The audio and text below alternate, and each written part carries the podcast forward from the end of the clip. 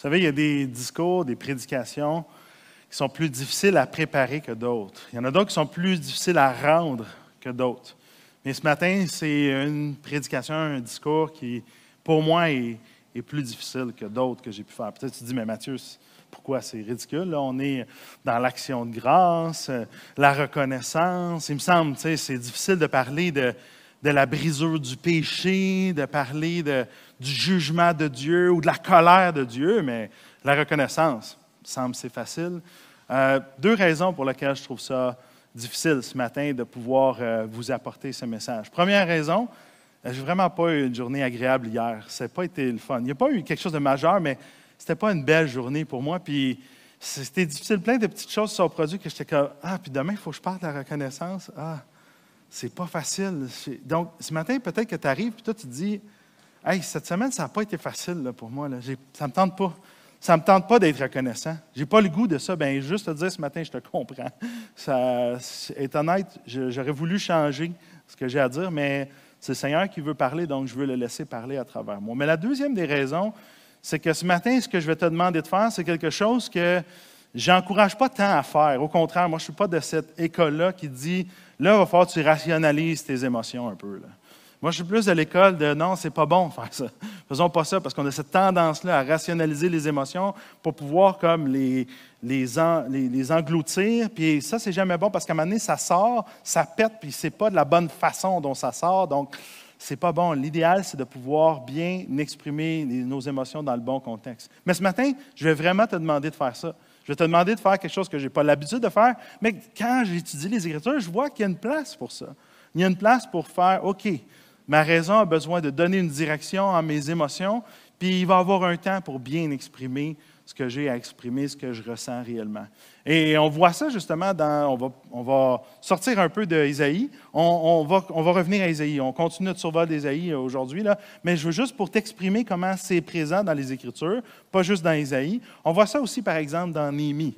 Néhémie, qui est ce gouverneur, cet intendant qui vient pour, après après la déportation à Babylone, vient pour reconstruire les murailles de Jérusalem. Puis dans cette reconstruction-là, avec euh, euh, le scribe Esdras, va décider euh, de prendre un temps pour lire la loi, parce que le peuple fait tellement longtemps qu'il n'a pas été en contact avec la loi, qu'il va rassembler tout le monde, puis il va commencer à lire la loi. Et plus Esdras et Néhémie et les sacrificateurs lisent la loi, plus le peuple se sent comme une pression de son péché qui est comme révélée. Puis là, le peuple commence à pleurer et à se mettre vraiment comme, mais qu'est-ce qu'on a fait? Comment ça se fait qu'on a négligé la loi à ce point-là? Ça n'a pas de sens. Voyons donc, qu'est-ce qu'on a fait là? Alors, il commence à pleurer, mais quand on lit la loi à ce moment-là, précisément dans l'année, c'est un moment où c'est supposé être un temps de fête. C'est la fête des cabanes qu'on appelle. C'est, on, va vivre dans une tente au lieu de vivre dans notre maison pour à la fois se rappeler ce que le peuple a vécu quand il est sorti d'Égypte. Ils ont vécu dans des tentes, mais aussi pour célébrer Dieu, dire merci parce que même si c'est une tente, même si une tente n'est pas notre maison habituelle, c'est tellement, on veut tellement être reconnaissant à Dieu pour pouvoir avoir un toit, avoir un endroit au-dessus et euh, celui qui est le pourvoyeur de tout ce qu'on a besoin. Donc, euh, on fait ça pendant sept jours, puis là, on mangeait, puis on festoyait, on arrêtait de travailler pendant sept jours pour vraiment être devant Dieu, puis dire, on est reconnaissant à Dieu. Et quand ils lisent la loi, ils s'aperçoivent, on est dans la fête des tentes, on est supposé d'être content.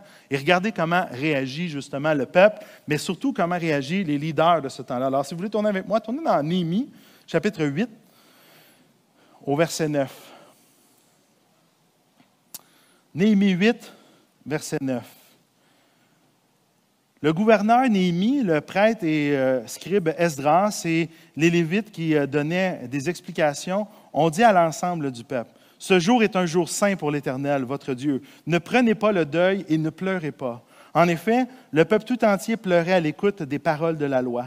Ils ont ajouté, allez manger un bon repas et boire des liqueurs douces en envoyant des parts à ceux qui n'ont rien préparé, car ce jour est un jour saint pour notre Seigneur. Ne soyez pas tristes, car c'est la joie de l'Éternel qui fait votre force. Les Lévites euh, calmaient pardon, tout le peuple en disant, taisez-vous, ce jour est saint, ne soyez pas tristes. L'ensemble du peuple est donc allé manger et boire envoyer des parts à d'autres et s'adonner à des grandes réjouissances. Ils avaient en effet compris les paroles qu'on leur avait exposées. Alors ici, on voit, hein, puis par la suite, justement, il va reporter le deuil parce qu'il va avoir un temps de deuil. Donc, Néhémie ici n'est pas en train de dire qu'il ne faut pas exprimer nos émotions, au contraire, mais ça arrive des moments où est-ce que c'est correct de dire, OK, c'est pas le temps là. Le temps que Dieu nous demande de vivre là, c'est un moment de réjouissance. Et je crois vraiment que l'action de grâce est exactement ça. On va dire, ouais, mais c'est une fête païenne, Mathieu, c'est une fête qui ne vient pas de la Bible. C'est vrai, mais dans un certain sens, euh, plein des fêtes de l'Ancien Testament, on ne les fête plus. Pourtant, c'était des ordonnances de la loi. Alors, je veux nous encourager ce matin à, prendre le bon de cette fête qui qui compense pour un mauvais, quelque chose de mauvais. Qu'est-ce qui est mauvais dans notre culture québécoise? On est chialeux.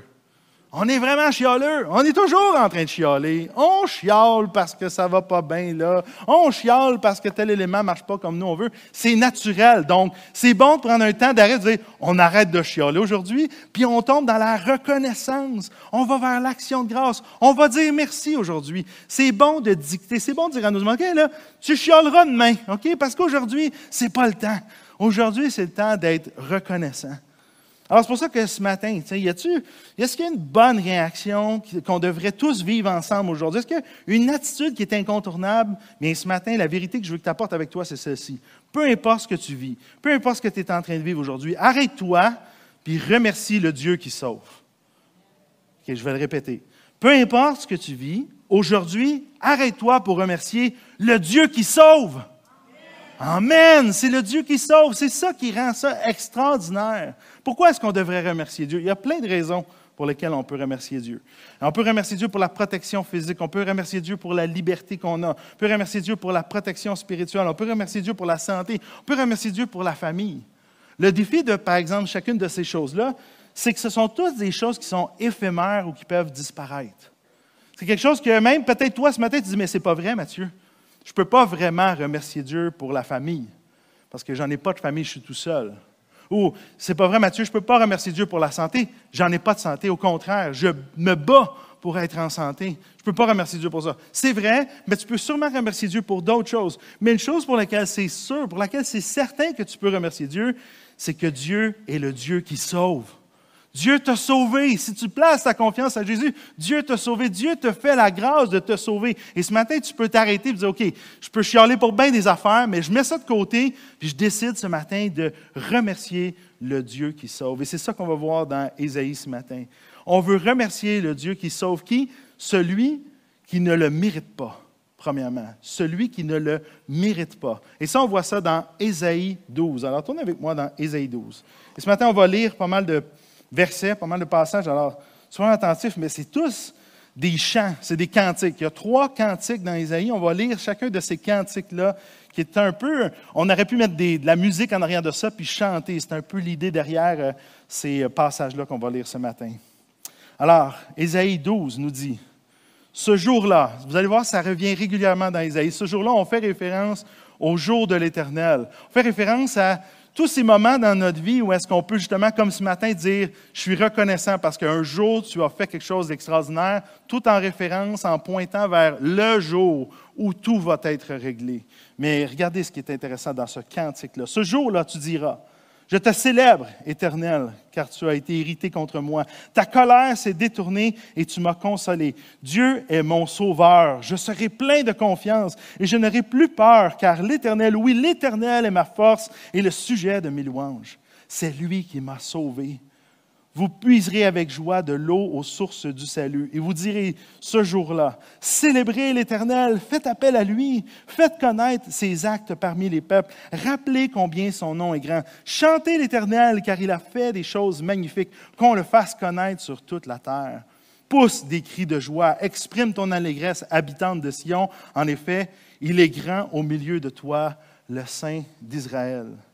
Viens remercier ce matin et toute la journée le Dieu qui sauve celui qui ne le mérite pas. Ici, à Isaïe 12, c'est un peu un rappel de Exode, même plus spécifiquement Exode 15, quand le peuple est sorti justement de, de l'esclavage en Égypte, puis leur cœur a été rempli de joie d'être libéré. On appelle ça, ce passage-là, le nouvel Exode. C'est comme, enfin, on est libéré, enfin, tu nous libères. Et ça, ça me fait penser à cette histoire-là de Maïti Girtaner. Maïti Girtaner est une femme qui, a, qui est née euh, au début des années 20, et en passant pas 2020, sinon elle aurait deux ans, ce serait un bébé, non, c'est en 1920, donc centaine d'années. Et cette femme-là était, était, née en Suisse et a déménagé en France avec ses parents, avec sa famille. Et euh, ils se sont promenés. Premièrement, ils étaient à Paris, mais après ça, ils ont été euh, euh, durant la Deuxième Guerre mondiale. Vous savez, la France a été séparée en deux. il y avait une France qui était sous l'emprise allemande, puis il y avait une France qui était libre, ou du moins essayait de, se, de se libérer de l'Allemagne ou de garder des portions de la France libre, non sous domination allemande. Et elle est déménagée, elle, dans un endroit où était juste à une limite entre ces deux partie-là de la France. Et ce qu'elle a fait avec sa famille, c'est qu'elle a aidé énormément de Français à se tourner vers euh, la partie libre de la France. Et à un moment donné, euh, les euh, Allemands ont attrapé leur famille en train de faire ça, donc ils les ont amenés. Ils les ont pas amenés dans un camp de concentration, mais c'était plus comme dans un, j'oserais vous dire, un, ils gardaient emprisonnés, puis ils faisaient des tests sur eux. Euh, donc, c'était des médecins qui venaient les voir, puis ils faisaient des tests sur leur corps. Et à un moment donné, justement, les tests ne tournaient pas bien, il y en avait qui mouraient. Et euh, même à un moment donné, ils ont juste comme abandonné ce projet-là. Donc, pour abandonner le projet, ce qu'ils ont fait, c'est qu'ils ont voulu tous éliminer toute la famille. Et euh, c'est ce qu'ils ont fait aussi avec Maïti. Ils les ont pas assassinés d'un coup de fusil, d'une balle dans la tête. Ils ont décidé plutôt de les battre avec des bâtons, puis de les laisser morts. Ce qui est arrivé, c'est que quelques heures plus tard, la, Croix-Rouge a retrouvé les corps et Maïté, laissant comme presque mort, a été prise en charge par la Croix-Rouge. De cet événement-là, Maïté était une grande pianiste qui a tout simplement plus jamais pu jouer du piano parce que ses mains étaient tellement maganées. Puis elle est restée avec des séquelles, euh, pas juste psychologiques, mais physiques de, euh, de, ces événements-là.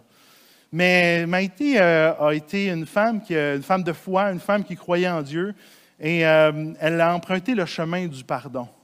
Et elle s'est toujours dit qu'elle, elle, elle, pas été un chemin facile, mais elle a toujours dit qu'elle a voulu pardonner à ceux qui ont fait ça. Puis elle avait toujours dans le cœur l'espoir ou l'espérance un jour de pouvoir le faire physiquement.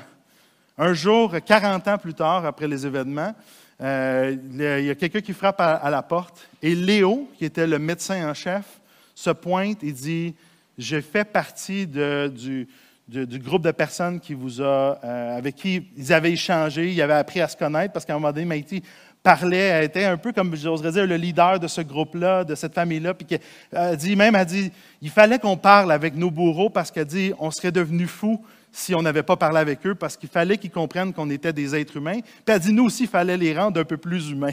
Puis elle dit, en parlant avec eux, on l'a appris. Donc, elle connaissait Léo et elle a revu Léo. Puis Léo était sur le point de mourir avec un cancer. Puis Léo, il dit, là, je suis en train de mourir. Il dit, euh, je, t'ai fait du tort, je t'ai laissé pour morte.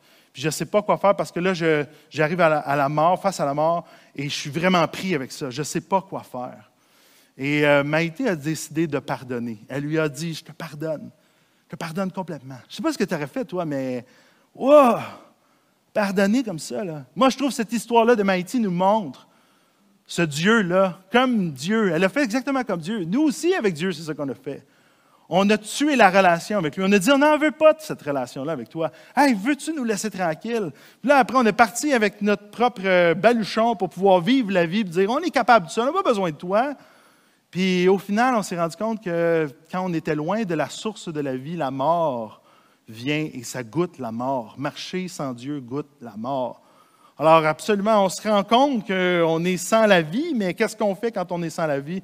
Eh bien, ce Dieu-là, comme Maïti, est un Dieu qui pardonne, est un Dieu qui est venu, puis il vient, puis il nous sauve. Puis il sauve celui qui ne le mérite pas, parce que c'est nous qui avons brisé la relation, mais c'est lui qui paye pour la relation brisée, exactement comme Maïti. Ce pardon-là que Maïti a fait envers Léo a permis justement à Léo même de revenir dans sa famille et de, se réconcilier avec même des membres de sa famille. Plein de gens, d'amis qu'il avait, ne savaient même pas qu'il avait fait ça durant la Deuxième Guerre mondiale. Il a été humilié, il a avoué ça à des amis qui n'étaient pas au courant, puis euh, il est mort justement euh, euh, peu de temps après. Puis une des choses qu'on lui demandait, c'est As-tu besoin d'un prêtre, Léo Non. As-tu besoin de. Veux-tu un, un, curé qui vienne t'aider Non. Veux-tu un, psychologue qui vienne t'aider Non. Sur le ton lit mort, il a dit non. Il dit J'aimerais ça, par exemple, pouvoir revoir Haïti parce que c'était une des femmes qui a eu un impact majeur, parce que c'est ça que ça fait. Hein? Le pardon, ça nous transforme. Mais Dieu, c'est ce genre de Dieu-là que nous avons. Un Dieu qui aime pardonner, un Dieu qui nous pardonne, un Dieu qui voit que c'est notre faute, mais malgré que c'est notre faute, vient vers nous. Puis ce qu'il fait, c'est qu'il euh, nous donne ce dont nous avons besoin pour être sauvés. Puis pour ça, on peut s'arrêter aujourd'hui puis remercier le Dieu qui sauve celui qui ne le mérite pas. Et comme toi et moi, nous ne le méritons pas. Dis-nous, il faut se le rappeler aujourd'hui. On ne méritait pas ça, mais on peut louer Dieu, dire, même si je ne méritais pas, tu m'as sauvé quand même. Alors, remercier le Dieu qui sauve celui qui ne le mérite pas, mais aussi remercier le Dieu qui sauve celui qui est dans la détresse. Et ça, on voit ça dans un autre chant dans Ésaïe, Ésaïe 25. Maintenant, tournez avec moi dans Ésaïe chapitre 25. Ésaïe 25 nous dit, Éternel, tu es mon Dieu. Je proclamerai ta grandeur, je célébrerai ton nom, car tu as accompli des merveilles, tu es parfaitement fidèle aux, décisions prises depuis longtemps. En effet, tu as transformé la ville en décombre, la ville fortifiée en un tas de ruines. Le palais des étrangers est détruit, plus que jamais il sera reconstruit. Voilà pourquoi des peuples puissants te donnent gloire, les villes des nations violentes te craignent. Tu as été un refuge pour le plus faible, un refuge pour le malheureux dans la détresse, un abri contre l'orage, un ombre contre la chaleur. En effet, le souffle des hommes violents est pareil à l'ouragan qui frappe une muraille. Tout comme tu domptes la chaleur sur une terre brûlante, tu as dompté le tapage des étrangers, tout comme la chaleur est contrecarrée par l'ombre d'un nuage, les chants de triomphe des hommes violents ont été contrecarrés. Sur cette montagne éternelle, le maître de l'univers prépare toute euh, tous les peuples un festin de plats succulents, un festin de bon vin, de plats succulents pleins de moelle, de bon vin clarifié. Sur cette montagne, il détruira le voile qui est tendu sur tous les peuples, la couverture qui est déployée sur toutes les nations. Il engloutira la mort pour toujours, le Seigneur, l'Éternel, essuiera les larmes de tous les visages, il fera disparaître de la terre la honte de son peuple. Oui, l'Éternel l'a décrété. On dira ce jour-là, voici notre Dieu, celui en qui nous avons espéré et qui nous sauve, c'est l'Éternel. C'est en lui que nous avons espéré. Soyons dans l'allégresse et réjouissons-nous de son salut. En effet, la main de l'Éternel repose sur cette montagne et Moab est piétiné sur place, tout comme on le fait pour la paille dans une fosse à purin. Dans cette fosse, Moab tend les mains comme le nageur le fait pour nager, mais l'Éternel abat son orgueil et ses manœuvres. Il abat, il précipite les fortifications inaccessibles de tes murs par terre et il leur fait mordre la poussière. On peut remercier Dieu, le Dieu qui sauve celui qui est dans la détresse. Je ne sais pas si tu es dans la détresse ce matin. Je ne sais pas si tu as un besoin quelconque. Je ne sais pas si toi, tu cries à Dieu depuis même peut-être longtemps. Sache que tu peux remercier Dieu parce que Dieu entend ton cri. Dieu n'est pas insensible à ce que tu vis. Puis Dieu veut et aime sauver celui qui est dans la détresse. Vous savez, il y a deux formes de reconnaissance. J'ai déjà dit ça, je veux le répéter. Il y a deux formes de reconnaissance. Il y a la reconnaissance qu'on dit à un serveur qui vient nous apporter notre soupe au restaurant. Qu'il soit bon ou pas bon, on va lui dire merci. Merci. Ça, c'est une forme de reconnaissance. Mais voici une autre forme de reconnaissance. Il y a celle de John McClellan, qui a été un des survivants du World Trade Center. Lui, dans le fond, est un policier qui est venu pour aider des gens à sortir d'une des deux tours. Et quand il est arrivé dans une des tours, qu'elle a commencé à tomber, s'est caché dans une cage d'ascenseur. Et la cage d'ascenseur a comme fait un peu comme une chambre fermée qui l'a protégé pendant un bout de temps. Il était avec deux autres, deux autres, deux ou trois autres personnes, euh, des policiers, des pompiers avec qui il était. Et euh, dans cette chambre-là, il était coincé, mais il y a un des hommes, lui, qui était complètement libre, puis il essayait de trouver une façon de s'en sortir. Et même cet autre homme-là, finalement, est décédé parce que c'était tellement instable qu'il y avait d'autres débris qui tombaient. À un moment débris est tombé, puis l'homme est mort. Et lui, il est resté là pendant 22 heures sous les décombres. Et pensez à ces 22 heures-là où il attendait, espérait, où ça bougeait, où il se disait, mais on ne sortira jamais de là. C'est impossible. La tour nous a tombé sur la tête. C'est impossible. Et au bout de 22 heures, il a vu des décombres commencer à s'enlever, puis de la, de la, lumière un peu apparaître, puis finalement, on est venu le chercher. Si vous voyez la reconnaissance de cet homme-là, -là, c'est malade. Ça, à vrai dire, reste tout le temps sans mots. À chaque fois qu'on euh, remémore ces événements-là, il est là, là, à chaque fois, il est juste comme plein de larmes en train de dire, mais, mais, on voit que c'est rempli de reconnaissance. Il ne sera jamais assez reconnaissant pour ceux qui sont venus et qui l'ont sauvé. S'il y a deux formes de reconnaissance, un peu une reconnaissance du revers de la main, ou il y a une reconnaissance de celui qui est dans la détresse puis qui a besoin d'être sauvé. Et c'est pour ça que ce matin, tu peux remercier le Dieu qui sauve celui qui ne le mérite pas. Tu peux remercier le Dieu qui sauve celui qui est en détresse, mais aussi tu peux remercier le Dieu qui sauve celui qui se confie en lui. C'est ce que le chapitre 26 nous dit, Ésaïe 26. Ce jour-là, on chantera ce cantique dans le pays de Juda. Nous avons une ville bien fortifiée par ses murailles et son rempart, il nous accorde le salut. Ouvrez les portes et laissez entrer la nation juste, celle qui reste fidèle. À celui qui est ferme dans son intention, dans ses intentions, pardon, tu assures une paix profonde parce qu'il se confie en toi. Placez votre confiance en l'Éternel pour toujours, car l'Éternel, oui, l'Éternel est le rocher perpétuel. Il a abattu ceux qui habitaient les hauteurs, il a précipité, il a précipité jusqu'à terre la ville inaccessible, et lui a fait mordre la poussière. Elle est piétinée par les pauvres, par les plus faibles. Le sentier du juste, c'est la droiture. Tu prépares une trace bien droite pour le juste. Oui, nous plaçons notre attente en toi, Éternel, sur le sentier de tes jugements faire appel à ton nom et parler de toi, voilà ce que nous désirons. Mon âme désire ta présence pendant la nuit, au plus profond de moi, mon esprit te recherche. En effet, lorsque tes jugements s'exercent sur la terre, les habitants du monde apprennent la justice. Si l'on fait grâce aux méchants, il n'apprend pas la justice. Il s'adonne au mal dans le pays de l'intégrité. Il ne tient pas compte de la majesté de l'Éternel. Éternel, ta main est si haute qu'ils ne l'aperçoivent même pas. Ils verront ton, amour passionné pour le peuple et ils en seront couverts de honte. Le feu dévorera tes adversaires. Éternel, tu nous assures la paix puisque tout ce que nous faisons, c'est toi qui l'accomplis pour nous. Éternel, notre Dieu, d'autres seigneurs que toi ont donné sur nous, dominé sur nous, mais c'est ta grâce, mais c'est grâce à, à toi seul que nous pouvons évoquer ton nom. Ceux qui sont morts ne reviendront pas à la vie, les défunts ne se relèveront pas, car tu es intervenu contre eux, tu as exterminé et tu as fait totalement disparaître leurs souvenirs. Dieu est ce Dieu-là qui vient et sauve celui qui se confie en lui. Sache que Dieu ne te forcera pas à, te sauver.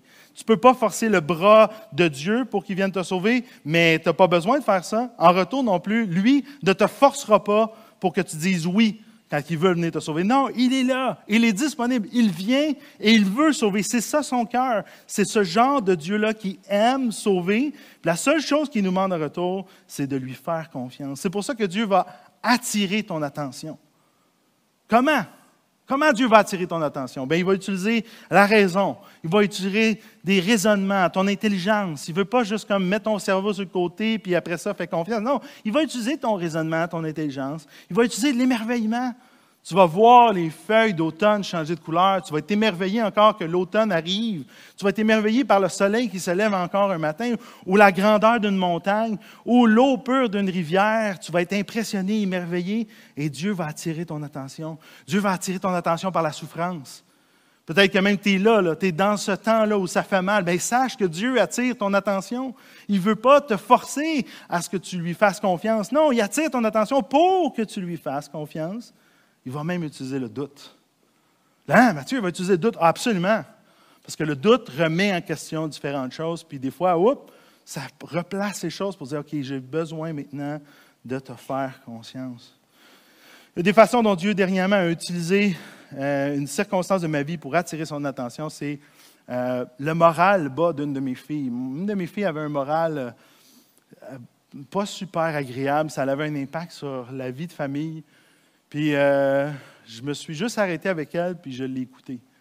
À vrai dire, euh, je n'ai pas commencé par l'écouter, J'ai commencé par la corriger. parce que son attitude était vraiment désagréable. Mais plus on parlait, puis à un moment donné, je me suis mis vraiment en mode écoute. Puis là, elle m'a parlé à quel point elle souffrait, elle trouvait ça difficile. Parce que d'autres personnes autour d'elle lui disaient qu'elle n'était pas belle. Pour le cœur d'un papa, ça, c'est pas bon, ça. Et euh, fait que là, j'ai dit OK. Mais j'ai dit Veux-tu qu'on vienne? On va en parler à Jésus de ça. Mais elle dit Jésus, non, parce qu'elle dit Comment tu fais pour savoir qui est là? Toujours la même question que j'ai dans ma famille, moi, hein? c'est ça. Comment tu fais pour savoir qui est là? Moi, je veux le voir. Comment tu fais? Toi, tu as de l'air à tellement être en relation avec lui, mais moi, je ne le vois pas. Je ne suis pas capable de, le voir. Ben, je dis, pour ça, est-ce que tu lui fais confiance? Veux-tu lui faire confiance? Ben, elle dit, c'est quoi la confiance? Ben, j'ai dit, c'est comme là, on jase, on discute ensemble. J'ai dit, as-tu confiance en papa? Elle a dit, ben oui, j'ai confiance en toi. Ben, j'ai dit, comment tu peux savoir que tu, tu me fais confiance? Tu ne sais pas c'est quoi la confiance? Ah, ouais, c'est ça la confiance. La confiance développe quand on parle ensemble. Ouais, mais là, comment on fait pour euh, lui parler? Ben, j'ai dit, on prie. Ouais, mais comment on fait pour l'entendre? Ben, j'ai dit, on lit la Bible. Ah, on ne comprend rien dans la Bible, c'est trop compliqué. Ah. Et là, je me suis lancé dans le vide. Puis je ne vous recommande pas de faire ça. Je fais juste dire, j'ai fait, OK, Seigneur, euh, on se lance. Je dis, OK, c'est compliqué la Bible. On y va. Vas-y, donne-moi donne un livre, n'importe quoi, un livre de la Bible. Ah, elle dit Matthieu. Ah, c'est facile, là, OK. OK, Matthieu, vas-y, je dis, donne-moi un des 28 chapitres, là, on y va. 20. OK, euh, dans les 34 versets qu'il y a dans le chapitre 20 euh, de, Matthieu, euh, qu'est-ce que. Vas-y, donne-moi un chiffre, donne-moi un nombre. 28. Là, je dis, OK, c'est quoi Matthieu 20, 28? Là? Je ne sais pas, Seigneur. Là, j'étais comme, oh boy, je me suis lancé dans un. OK, on sera là. Savez-vous ce qui est écrit dans Matthieu 20, 28? J'aurais aimé ça, ça aurait été bon aussi. Mais j'espérais que ce ne soit pas quelque chose comme genre, je partis à Jérusalem et euh, on fait quoi avec ça? Non, savez ce qui est écrit? Il est écrit, car le Fils de l'homme est venu non pour être servi, mais pour servir. Et donner sa vie en rançon pour beaucoup. J'ai dit, qu'est-ce que ça veut dire ça? Elle dit, avant de servir Jésus, il veut me servir en premier. Je dis, OK, qu'est-ce qu'il veut faire pour toi maintenant? Elle, était juste contente de comprendre ce que la Bible disait. Tu sais. qu'elle était dans la joie, mais j'ai dit, il veut te servir. Il veut t'aider dans ce que tu es en train de vivre. Ce que tu trouves difficile que les autres pensent sur toi, que tu dises que tu n'es pas belle. Il veut te servir là. Elle s'est mise à pleurer. Je dis, regarde aujourd'hui qu'est-ce que Dieu va faire pour te montrer qu'il est là pour te servir. Puis viens, fais-lui confiance. Mais savez-vous quoi? Dieu a utilisé ça pour développer ma foi. C'est ma foi que Dieu faisait changer. Parce que je suis très avec vous, quand je me suis lancé dans le vide, là, Matthieu 28, 20, 28, j'étais comme, OK, peut-être qu'il va falloir que je t'aide un peu, Dieu, là, à donner du contexte, puis ça. Pas tout. Dieu m'a montré, hey, je suis là je m'en occupe. Fais juste les pointer vers moi. Dieu suscite notre foi, puis Dieu sauve celui qui place sa confiance en lui. Puis il utilise plein de choses pour développer notre confiance. Je vais inviter le groupe de louanges à s'avancer. Ce matin, je veux revenir juste sur un verset qu'on a lu. On en a lu plusieurs, mais un qui est vraiment intéressant. Je vous dis, Ésaïe, c'est comme l'évangile de l'Ancien Testament. En quoi? Bien, on le voit dans ce verset-là. C'est extraordinaire. Regardez ce verset-là, ce qu'il dit. Il dit au verset 12 du chapitre 26, Ésaïe 26, 12. Il dit Éternel, tu nous assures la paix puisque tout ce que nous faisons, c'est toi qui l'accomplis pour nous. ça, c'est extraordinaire. C'est exactement les mêmes paroles que Jésus dit quand Jésus dit Mon fardeau, il est léger. Mon joug, là, il n'est pas pesant. Tu n'as pas besoin de travailler fort pour impressionner Dieu. C'est ça que Jésus est en train de dire. Tu n'as pas besoin de m'impressionner, tu as besoin de me faire confiance. Tu as juste besoin de venir, qu'on développe cette relation-là ensemble.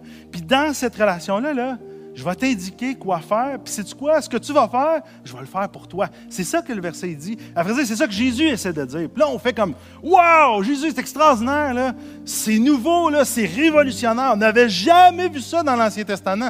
Bien, voyons donc, dans l'Ancien Testament, c'est ça qui est écrit. La même chose. Éternel, tu nous assures la paix. On est soulagé, on est en paix. On peut se reposer sur quoi? Puisque tout ce que nous faisons, c'est toi qui l'accomplis pour nous. Tu n'as pas besoin de t'en faire ce matin. Je ne sais pas ce qui est en avant de toi. Je ne sais pas ce qui s'est passé avant toi. Ce que tu as besoin de faire ce matin, là, prends ce qui s'est passé, prends ce qui va se passer, puis après ça, fais juste lui faire confiance. Fais juste lui dire, OK, Jésus, là, je te fais confiance. Mais ce matin, je suis reconnaissant. Parce que c'est ça que tu me demandes de faire je suis dans l'action de grâce. Ce matin, je vais mettre de côté ce qu'il y a en avant. Je vais mettre de côté ce qu'il y a en, avant, en arrière, puis je vais dire, je me concentre sur la reconnaissance. Je vais me concentrer sur pourquoi je pourrais être reconnaissant pour toi aujourd'hui, toute la journée. Pourquoi je pourrais être reconnaissant? C'est quoi les éléments qui font que je suis reconnaissant? Puis si tu trouves absolument rien, reviens juste à ça. Mais je vais être au moins reconnaissant parce que tu m'as sauvé. Toi qui m'as sauvé, je vais être reconnaissant. Puis je place ma confiance en toi parce que tu m'as dit ce matin que tu et celui qui sauve celui qui se confie en toi. Bien, moi, je me confie en toi. Seigneur Jésus, ce matin, on veut être hyper reconnaissant pour ton salut. Très reconnaissant pour le fait que même tu agis à travers nous. Tu agis en nous. La seule chose que tu demandes, c'est de te faire confiance. Et à la suite de ça, tu nous donnes la paix parce que tu vas agir à travers nous. Jésus, merci de cette relation-là que tu es venu rétablir. Merci du fait que tu nous sauves même si on ne le mérite pas, tu nous sauves parce que tu sais qu'on est dans la détresse. Tu nous sauves tout simplement parce qu'on te fait confiance. La confiance, c'est vrai que c'est rien. C'est juste de dire merci. C'est ça qu'on fait ce matin. On te dit merci. Merci que tu nous aies sauvés. C'est dans ton nom que je te prie, Jésus. Amen.